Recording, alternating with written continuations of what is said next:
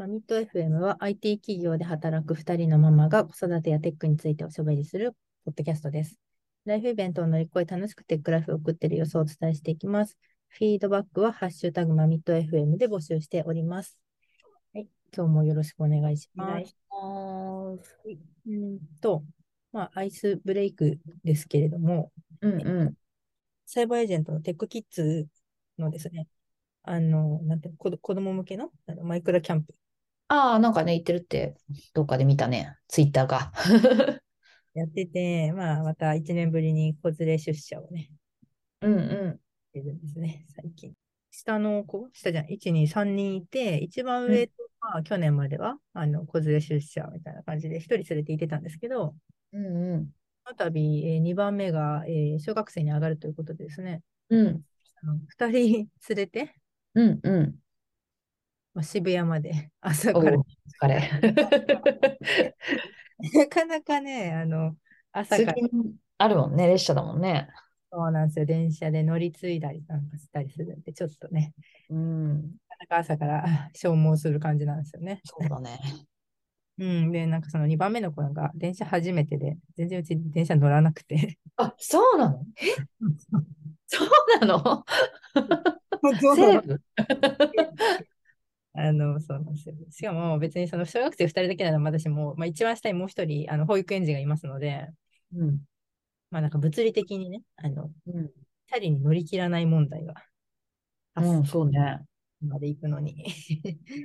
なんでね、ちょっと今は、あの、実家を要請して、朝からちょっと、あの、工房回ってもらいながらですね、えー子供を一人最初、えー保育園に降ろし、えー二人、うんえー駅まで 送ってもらい、みたいな感じで行ってるんですけど、すごいな。え、駅から結構家が遠いの？あ、遠いんですよ。そうなんですよ。あ、そっかそっか。それならそうか。うんすなんか保育園も、まあまあ全体、全部、なんか、まあチャリで8分とか、なんか、そんぐらいあるんで、うん、ね。犯人、物理的に無理じゃんって感じで、もうやばい。きついね。ちょっとね。そんな、こんなで、えーまあ、その、子連れ出社は、まあ、充実感はあるものですね。やっぱちょっと2人連れては、あとね、その保育園送ってからの2人連れては、なかなかの疲弊感だなっていうね。ありますけれど、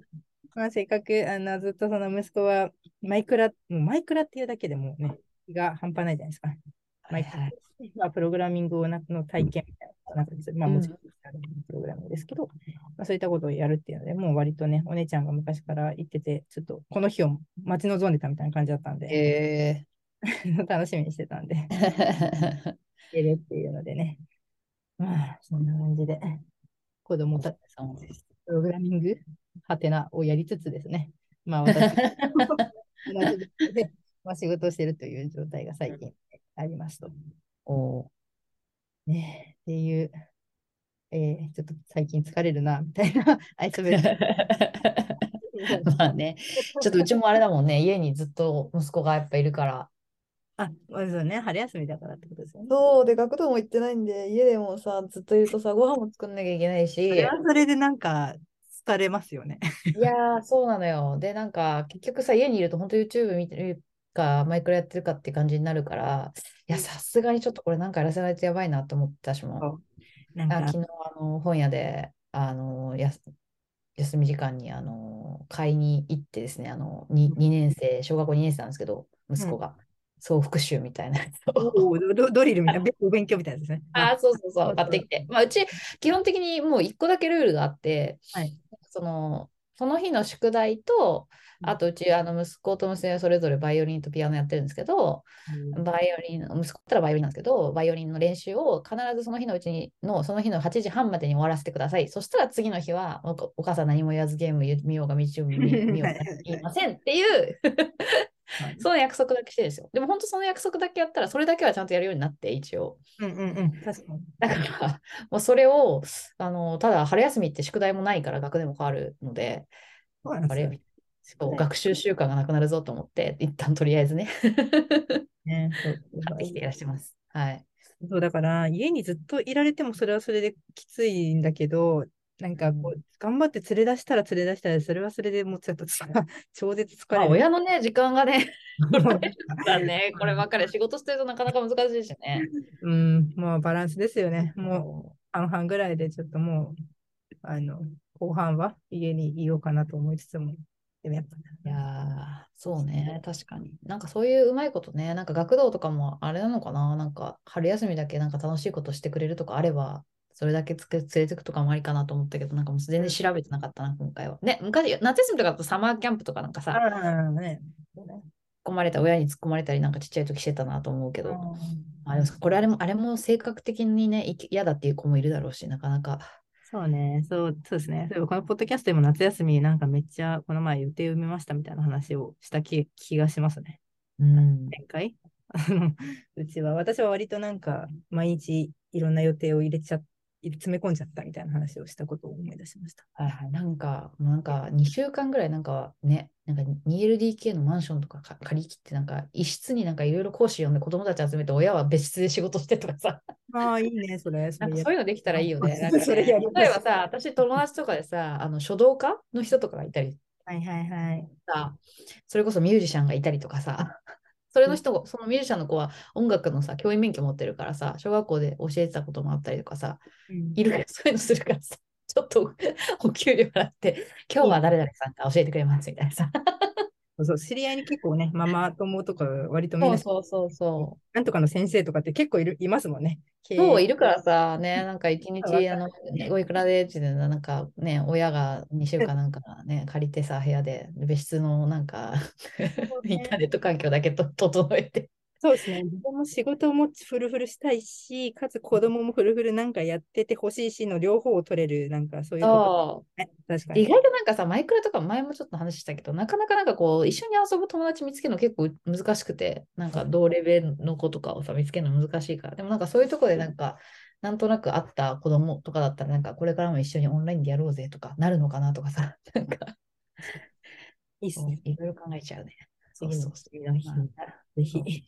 はい。ママ、ママ、ママテックなんでね、なんかそういううまい 行くのとかもできればいいよね。にやりましょうっていうところですね。はい。今日はですね、あの、また、ちょっと前回の答えられなかった、あの、まあ、質問コーナーみたいなことをやったと思うんですけれども、うん私への、あの、まあ、エンジニアへの質問、座談会の質問しましょう、答えましょうみたいなコーナーの、えーまあ、続きでまだまだちょっとあったので、まあ、その続きをやりたいなと思っております。はい。はい。じゃあ、一つ目をいきますね。うん。エンジニア以外のお仕事に転職を考えたことはありますか？です。おう私したな、そういえば。そうそうそう。あさっきじゃん？みたいな。これは松井さんから話した方がということで、も松井さん結構話してますよね、この話ね。そうだね。うん、そうね、そうね。あバックグラウンドを持ってる結構役に立ってますって話はよくしてますね。そうだね。そう、そうよね。まあ確かにゆうちゃんはそっか。転職してるわけでは。ずっとエンジニアはエンジニアだもんね。転職？転職というか、でも、まあ、初キめて、ャリアチェンジみたいなね。そうそうそううんね。あの、うん、PM はまあ割と今年からというか、そうだよね。まん弊社の事例で言うと結構いる気がしますよね。もともとエンジニアだけどディレクターっぽいとか、プランナーとか、そうですね。PDM とか、うん。PGM とか、そういうどっちかというと企画系の職種だったりとか、進行系の職種に変わってる人は結構いる気がしするよね。ますね。まあ、プラうんンナー系はやっぱ多いかなって思いますね。ディレクションとか。まあなんか昔の、なんだろうな、わかんない。キャリアパスみたいなんで言うと、なんかほら、え SE、プログラマーから始まって、だんだんなんつうの？上上流工程みたいなのわかんないけど、SE みたいなね。そうそうそう、ん SE みたいなところで言うと、まあ、ちょっと想像みたいな感じで言っちゃってますけど、まあ見たことあるぞ。プログラマーから始まってシステム、なんか、うん あの中でさ、その上に設計をやる、なんか上流工程をやるみたいな感じの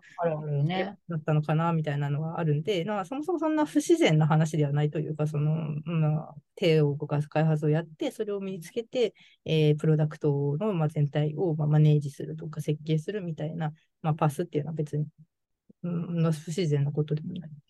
確かに質問の趣旨的にその今までのキャリアを生かしたっていうなんか前提があるのかは分からないけど、まあ、考えたことありますかっていうだけなので。そうだよね。まあ、ある、全然あるよね。まあ、全然これはある、ある、あるというか、一般的にはあるんですね。で、わ私はだから、うん、なんか、パキッと全然違う、なんだろうな、職種に変えようって思ったことはないです。うん。なんかでも、例えばなんか技術広報とか、人事とかね人事とかね、そういう、まあ、なんか自分のバックグラウンドを生かして、本当に全然違う職種に変わるみたいなのは、全然なんか、周りでもよく見るパターンかなと思うね。うん。デブレルとかね、最近で。レベルとかね。まあ、かなりいろいろできることあのあるかなと思うんですね。はい。っていうのと、2, 番2問目いきます。はい。エンジニアを目指した場合、企業に入社する他に選択肢はありますか？エンジニアの業務はどんな感じでしょうか？コードをずっと書いてるのでしょうか？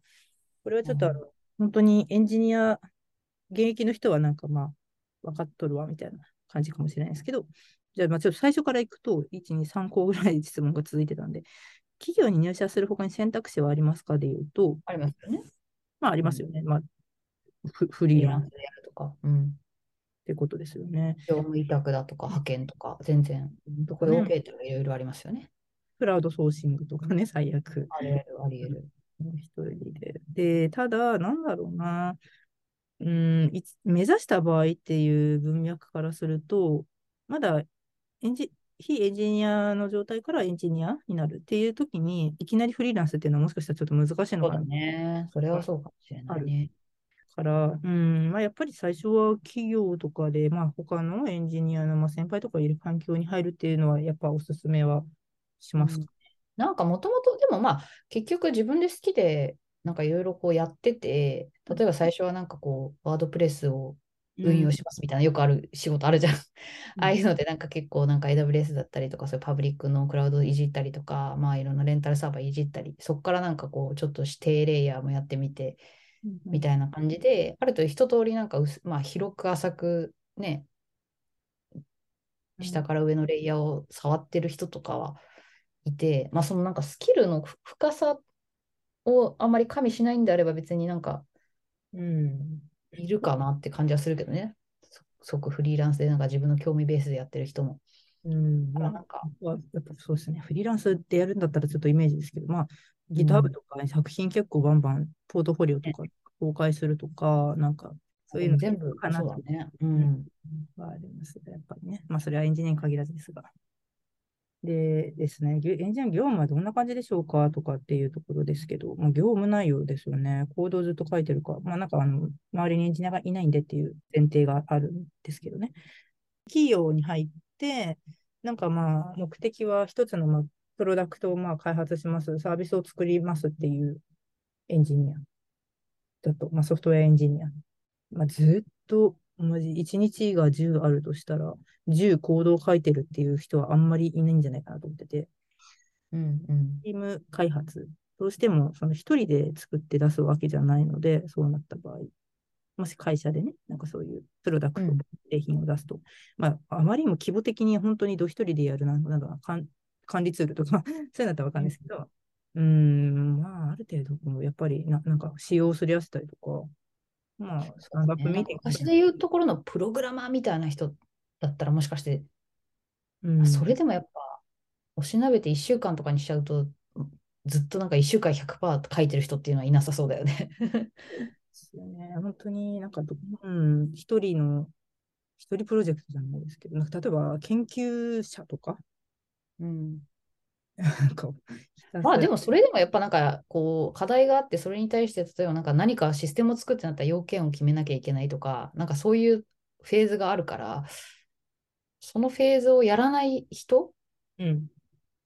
だとするとありえるのかもしれないけど意外とあんま見ないよねそのコードだけ書いてますみたいな人がね。会社で入って何かするっていうことは、イコール何かの目的、何かの課題を解決するために、えーソフトウェアを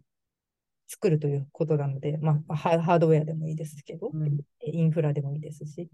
何かを目課題解決するためにやってるはずなので、基本的には。あんまり、うん、なんかコラボレーション、人との他者とのコラボレーションっていうのは少なからず発生して、それの割合が、まあなんかそういうチームをつかさ、なんか束ねる人うんうん。あれば、まあ割合がね多いし多いですし、というような割合の差はあれど、うん。うん。うんって感じですかね。うんまあね、打ち合わせあったりするしね、やっぱね。うん。ほぼいないんじゃないかと思われます。うんはい。ですね。じゃあ次行きます。3番目。うん、授授業の中で、まあ、途中であのまあご家族が病気になったりとかして、えー提出物が間に合わなかったことがありましたと。まあ、で、授業は待ってもらえたんですが、まあ、相手先の、えー企業がある場合、提出するものを待ってもらうなんてことはできないと思います。そういう場合はどうなさっているのでしょうか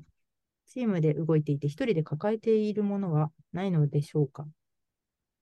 ですね。あまあ、お子様がこうちょっとまあ病気がちで思ってないときに、えー仕事に取り掛かれなくなってしまうことがやよくあるということで教えていただ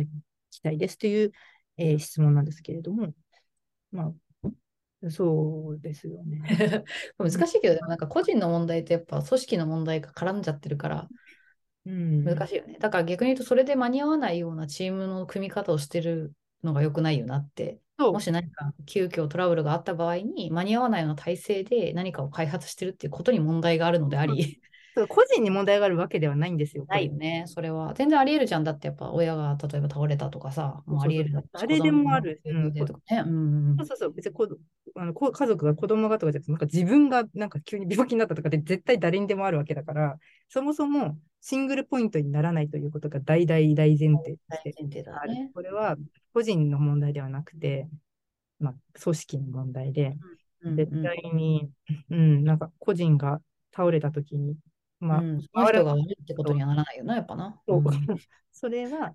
なない前提で動かなきゃダメで、そもそも。まあなる会社があったとしたら、その会社はあんま良くないよなとは思うね。まあそうですね。うんあのーなんかエンジニア的にこのケースあるとしたら、まあ、例えばなんか緊急対応とか、なんか障害対応みたいなものがちょっと思い浮かぶんですけれども、うんどうしてもその、うん、なんかじ自分の開発している、えっと、分野で何かしょあの障害が起きた場合とかに、うん。自分があの、うん、なんか旅旅行とか行って休んでる間に誰も何もできないみたいな状況が避けなければいけないので、まあ、エンジニア的に言うと、まあなんか、エンジニア的にっていうか、えーな、ナレッジの共有みたいなのはしておく、まあなんつうのかな、障害対応の共有みたいなことは多分みんなしてるはずで、それが、うんまあ、どういうやり方どうするのかなっていうのはちょっとあるんですけど、なんか、例えば、あり得るのは、まあ、なんかドキュメンテーション、それぞれのチームが使ってる、まあ、ドキュメントみたいなものがあると思うんですけれども、そういうツールが。なんかまあそこを、になんかこう、いろいろ書いていくみたいな人、パターンは結構見ま見ますけど、まあ、例えば、えーインフラはこれを使っていて、こうこう、こういうケースの場合は、ここをあのアップデートしてくださいとか、ここをとりあえず再起動してみてくださいとか、なんか例えばですけど、まあ、メンテに入れるときは、ここをポチポチこうしましょうとか、まあ、そういうドキュメント書くっていう方法は、まあ、どこのチームでもやってるかもしれないんですけど、個人的には、うん、なんかそのドキュメントのメンテコストみたいなのがあるじゃないですか。うんうんそうしてもドキュメントをは手動で書いていく。でも、コードは違う人がか、違う人っていうか、コードはコードで、えーと書いていくってなると、ぜどこか差分とかが発生していって、コードとドキュメントが違うことを書いてる、なってるじゃんみたいな パターンはすごい往々にして見かけるんじゃないですか。うんまあ、一番いいのはね、それはコードとかを見て、あの、まあ、内内容がわかるみたいなのはいいのかもしれないですけど、例えばテストケースとかが網羅されていて、あなんかそこを見ればなんか挙動がなんとなくわかるみたいなのは理想的かもしれないんですけれども、うーん、なんか個人的にはなんだろうな、リードミーとかに最低限のこう仕様とか、インフラとかの開発、システムの情報みたいなのをリードミーに集約しとくのがいいのかなとかは思ってますけどね。まあ、だから、そうだよね。個人的、個人で、まあ、本当に個人開発で誰かクライアントがいて、何かを受けちゃって、遅れちゃったってなると、多分、契約の段階でいろいろね、おそらくなんか合意をしているはずなので、まあ、もし万が一遅れたらもちろん、保証的なしなきゃいけない場合もあるけど、まあ、それが組織開発ってなると、まあ、そこら辺はやっぱり、組織としてそこをなんとかできるような体制をしなきゃいけないし、まあ、個人でフリーランスでやってる場合だったら、それを自分で何かしらやっぱ考えて、ね、やんなきゃいけないし、システムのね、管理、運用っていう観点で、なんかその対顧客に対してのちゃんとこう、まあ、契約をこうしきちんと遂行するっていう意味だと、まあ、システム的ななんか対策を打つとか、今みたいなドキュメンテーションみたいな方法があったりとか、まあ、いろいろね、レベルがあるよね、その、間に合わなかったとか、そういうことに対、なんかできなかったっていうことに対してのこうリスクヘッジみたいな。そうですね、確かにそのリスクヘッジね。そう。個人を責めることのないよう共有、うん、まあ、そのナレッジの共有の仕方っていうのは、まあ本当にいろいろやり方あって、私も何が最適かはまだつかめてないですけど、まあ、あとはやっぱり、なんだろうな、あの、障害とかの対応とか、お問い合わせの対応とかって言っても、なんか、こう、レイヤーがいくつかあると思っていて、まあ、その、例えば、アプリケーション固有の、なんかバグとかっていうのは、その、アプリを開発しているチームの実装者がしかわからないようなこと結構多いと思うんですよね。固有のバグみたいなところは。まあ、それはちょっとその、その人がうん、まあ、本来的にはそのレビューアーっていう人が絶対そのプロダクションコードに入れるときにはいるはずなので、マージするときには。まあ、最低でも2人くらいはその仕様とかとこ触ったところを知ってる人がいるということはあると思うんですけれども、そのアプリケーションレイヤーだとちょっとその共有できてる人数がもっとすごい少ないかなって思ってるんですが、例えば、まあ、アクセスが、なんだろう、できなくなったみたいな、なんか、そういうパターン、なんかこう、ロードが上がっちゃって、負荷が上がっちゃってとか、そういうパターンって、もうちょっとそのインフラ周りの、まあ、AWS なんか GCP なんかちょっと再起動、コンテナちょっとデプロイし直すとかそういうのあるじゃないですか。うん、そのインフラレイヤーだともうちょっと抽象化されているかなと思ってて、そうするとその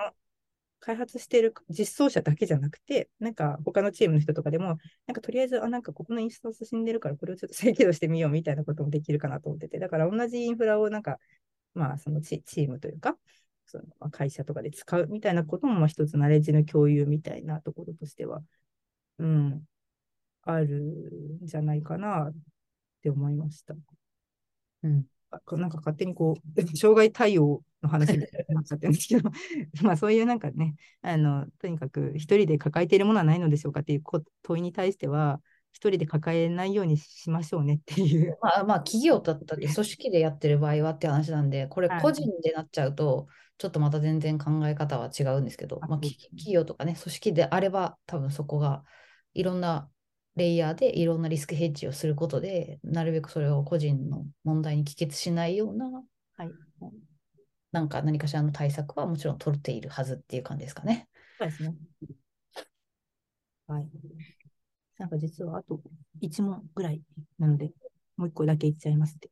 はい。これ超私個人的な話なんですけど、えー、2013年、大学院に進学されていますが、どのようなきっかけで進学し、どんな勉強をされたのでしょうか？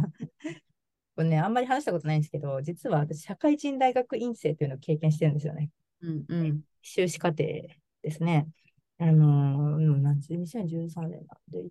入社して3年目3年半ぐらいのところで、突然、あのー、大学院に入学したんですよ。うん、それも別に休学、ん？休業とかせずに、休職とかせずに、普通に平日の夜と土曜日を使って、うん、大学院に通いました。コンピューターサイエンス系の。で、うん、まあ、これはなんでかと言いますと、まあ、一言で言うと、あの、理系コンプレックスというか、えー、CS ちゃんとやってないコンプレックスっていうのがあったんですよ。あのエンジニアなのに、エンジニアで入社してるのに、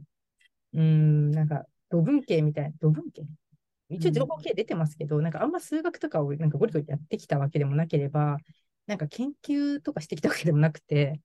うん、なんか卒業するのにあの研究みたいなことはマストではなくて、なんかプロジェクト、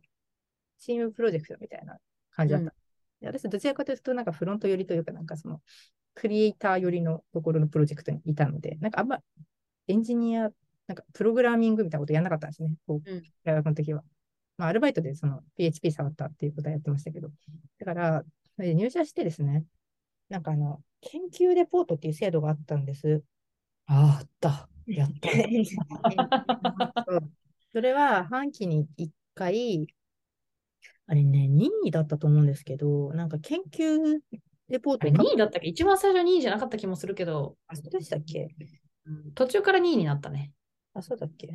んなんか、なんか調べたもの、技術的にね、調べたものとか、実装してみましたとか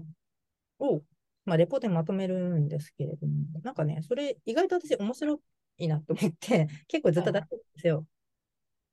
それでなんかね、あんま別に技術的になんかすごい長けてたってわけでは多分ないんですけど、何回か佳作みたいなのもらいましたね。賞状みたいなので最優秀賞、優秀賞。ななんとか、はい でなんか佳作みたいなったことが何度かあったんですよね。えそれでなんかちょっと、あのー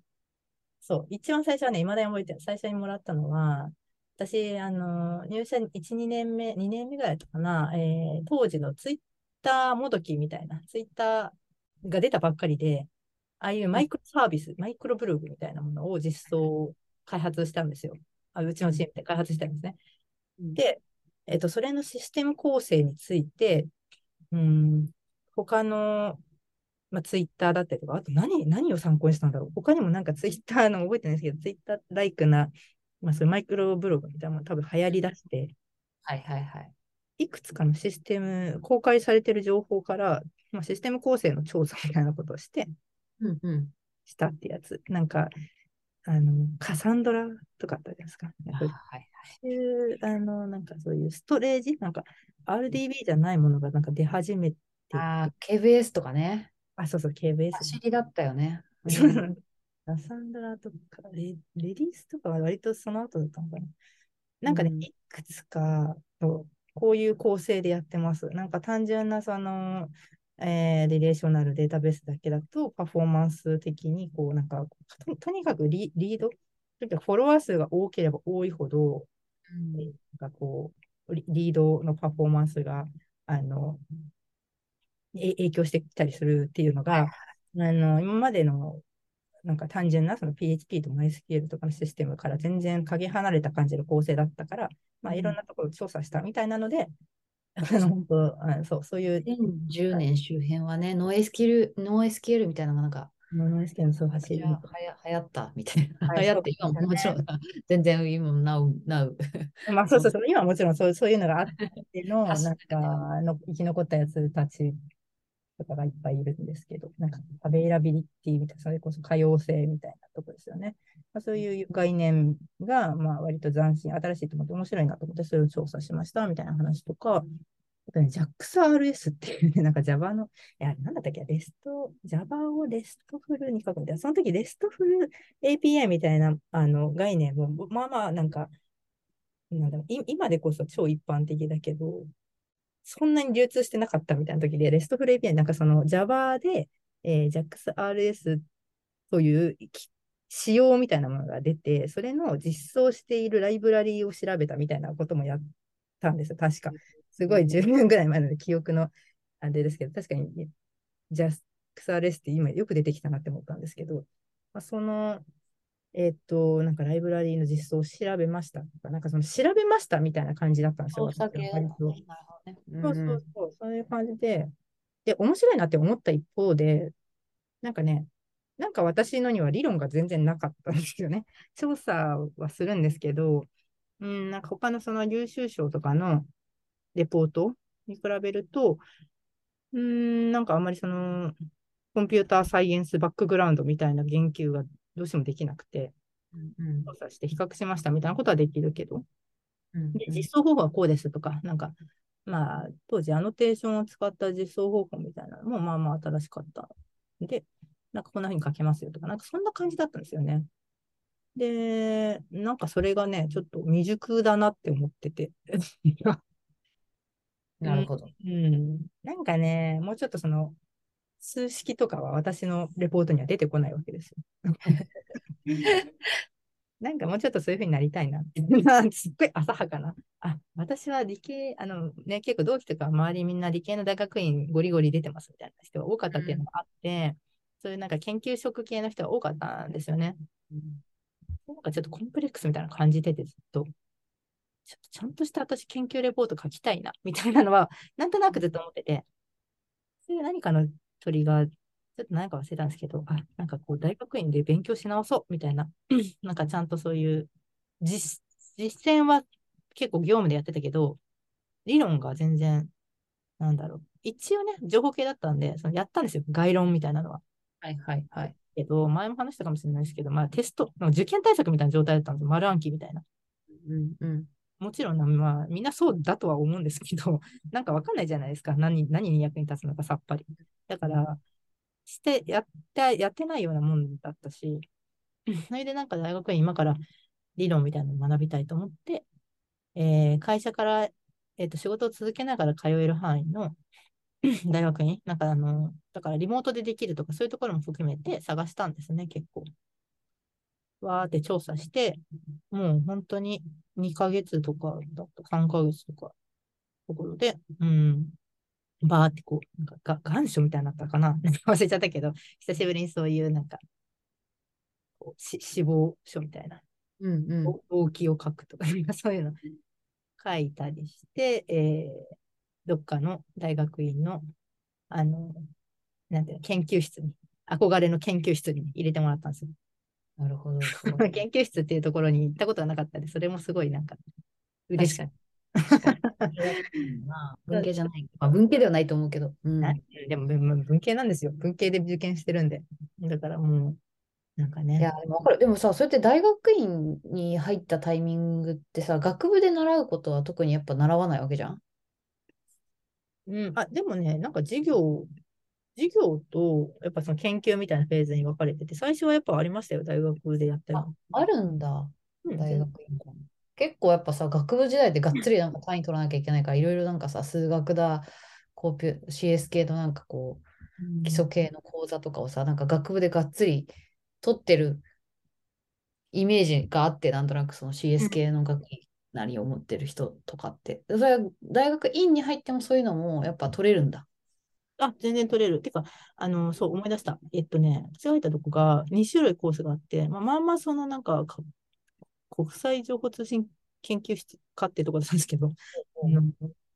なんだから、結構ね、特殊なところで、大学の中でね、うんまあ、社会人学生とか外国の人がなんかすごい多かったんですよ、外国籍の人が。はい国際書いてあるだけあって、半分ぐらい英語の授業だったし、い。なんか、うん。あの、すごいなんかね、独特な感じで、で、半分がガチの研究をしたい人の用のコース、で、半分が、えっと、まあ、学祭私、はい。そっちにしたんですけど、もちろん。ガチじゃない方。あの、だからそっちは結構授業のボリュームが多めだったんですね。あ、そうなんだ。そういうのもあるんだね。探すと。そうあったんそう、だからね、いろいろあった。で、そこで、あの、初めてちゃんと、ちょっと今ね、パッと、あの、昔のメモを探したら、時間割とか出てきたんですけど、インターネット工学、えーコンテンツ流通システム特論。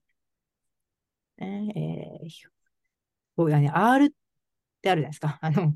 統計の言語はいはい R。あれとかそれ初めてここされましたね。計算、なんか評価実験演習。多分これだな。評価実験演習。シミュレーションとモデリング分析。ちょっと、多分この時も本当にいっぱいいっぱいで、け結構大変だったんですよ。やっぱり私の知識だと。数学結構出てくるから。あ大変だった。あとトラフィック理論。これはね、あの、未だに覚えてる。ネットワーク理論なんですよ。あの、これ初めて私このグラフ理論っていうところをね、うんうんちゃんとというか、あの、まあ、特に、と、あれですよ。だから、最短経路を見つけるための理理論ですよね。だから、やっぱその、そこら辺が、あの知識がすごいなくてコンプレックスだったから、うんあここの時は授業ついていくのでいっぱいいっぱいで理解とかできてなかったんですけど、後からやっぱりその卒業してから、あのそういったところを触れたりすると、そのコンピューターサイエンスとかって最近またそのお教える側になったりして触れたりするんですけど、まあやっぱり大学院行っててよかったなって思うのは、そういう、あ、あの授業でやった、やったわ、あのこの理論、トラフィック理論やったわとか、なんかそういうのがちょっと思い出されたりするから、やっぱその、よく言ってるけど、点と点じゃないですけど、この時すごい大変で全然、あの、すごい私、その、し 親友ができて、そこでギリシャ人の、へえ。その子が全部教えてくれて、もう本当に難しすぎて、すごい数学得意な人で、ギリシャのなんか、アテネ大学みたいな、日本で言うと東工大みたいなとこだよみたいな教えてくれたんだけど、うんこれすごい、うんとても数学のできる男の子がいて、その子に全部教えてもらった。同じタイミングで入ったのがその子ともう一人のアフガニスタン人だったかな。すごいなんか多今思うと多様性ですね。多様すごいね。な環境。もうすごい仲良くて、めっちゃいろいろ教えてくれて、かなりそのトラフィック理論とかも宿題、課題わかんなすぎて、もううん大きい状態でしたけど、まあでもやっぱね、今となるとこう、うん、あの時にやっぱりあの大学院の研究室でやった、そっちは本当に結構ちゃんとしたコンピューターサイエンスのあの理論とかの授業すごい多かったんで、へえやっぱり、うん、行ってよかったな。もう、すごい大変でしたけどね。平日の夜と。なんかもう結構白目状態ですよ。眠すぎて。授業平日の夜に行くから、授業が。すごい。眠くてさ、うんって感じでしたけど、あとね、全部自自腹で頑張っていったんですね。